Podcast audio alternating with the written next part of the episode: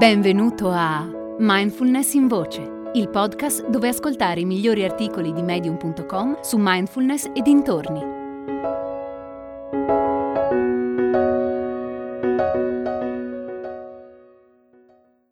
I trucchi della mente che mente di Sandra Paula.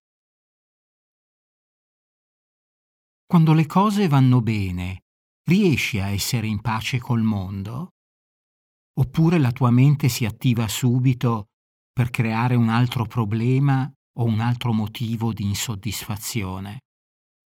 A volte anche il nostro desiderio di spiritualità può impedirci di stare in pace. Mi spiego. In questo periodo nella mia vita va tutto bene. Sono serena e soddisfatta. Non ho sfide particolari da vincere né storie da raccontare su come le ho vinte. Tempo fa ero in un gruppo e mi sono trovata ad avere opinioni diverse dagli altri. Ho gestito la situazione con una certa confidenza, ascoltando tutti i punti di vista. L'esito non è stato quello che speravo, ma posso accettarlo, anche se alla fine la differenza di opinioni mi costringesse ad abbandonare il gruppo. Non devo più correre dal mio terapeuta ogni volta che qualcuno mi ferisce. Ho più fiducia in me stessa, più lucidità e nei rapporti con gli altri sono più in grado di far valere le mie ragioni. Quelli che una volta erano drammi, ora non lo sono più. Naturalmente mi capita ancora di essere innescata. So perfettamente cosa mi accende e so anche che posso perdere la calma in un attimo.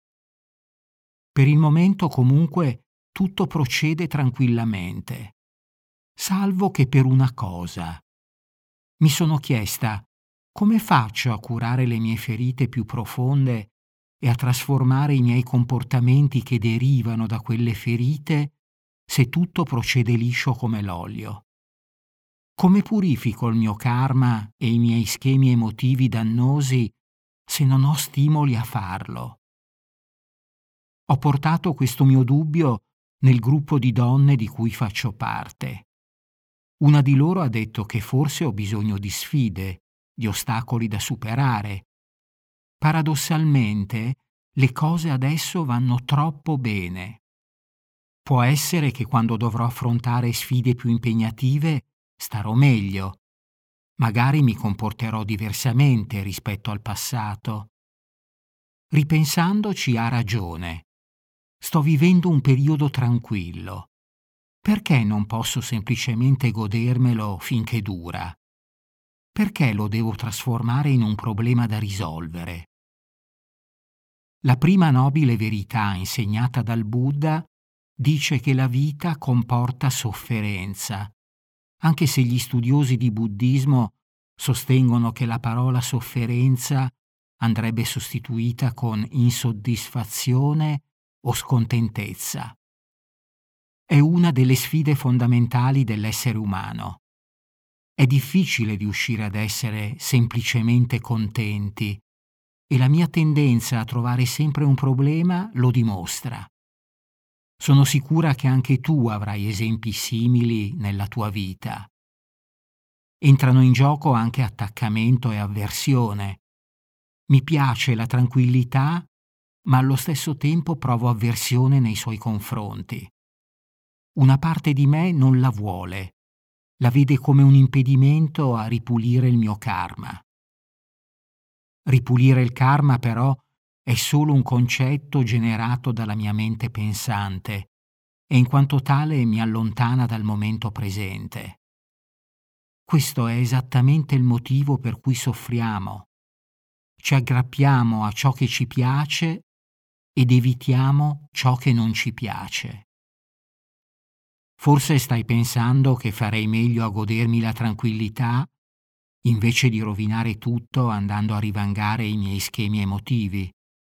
Ma noi umani siamo curiosi, no? La mente pensante è così intelligente, non ti lascia solo nemmeno un attimo. Ad essere sincera, Il fatto di poter curare le mie ferite e purificare il mio karma mi attrae e la ragione è semplice. Non voglio più soffrire. Avversione, di nuovo. C'è una frase di Tara Brach che dice come sarebbe se potessi accettare la vita, il momento presente, esattamente così com'è? Come sarebbe se potessi lasciare andare ogni cosa e potessi dimorare nella pace? E quando anche la pace passasse, come sarebbe lasciarla andare e permettere a un'emozione nuova di sorgere e manifestarsi? Come ha detto Ramana Maharishi, lascia che ciò che arriva arrivi. Lascia che ciò che passa passi scopri cosa rimane. Così purificherai il tuo karma. È l'istruzione base della mindfulness. Nota semplicemente i tuoi pensieri e le tue emozioni. Osservali sorgere, rimanere per un po' e poi dissolversi, senza interferire. Ma è anche l'insegnamento supremo che ti invita a lasciare andare l'osservatore restando consapevole e lasciando che ciò che arriva arrivi e ciò che passa passi. Ti invito a praticare l'arte del lasciare essere. Nota cosa ti distrae dal momento presente, lascia che sia e poi lascialo andare. Senz'altro in futuro mi capiteranno altri drammi esistenziali ho ancora molto karma da purificare, ma forse smetterò di preoccuparmene e semplicemente dimorerò in pace nel momento presente. Happy Sangha è un gruppo di pratica per aiutarti a meditare con regolarità. Ci troviamo il lunedì e il giovedì sera. Puoi partecipare quando vuoi. Per informazioni visita mindfulnessbergamo.net barra praticare. Ti aspetto.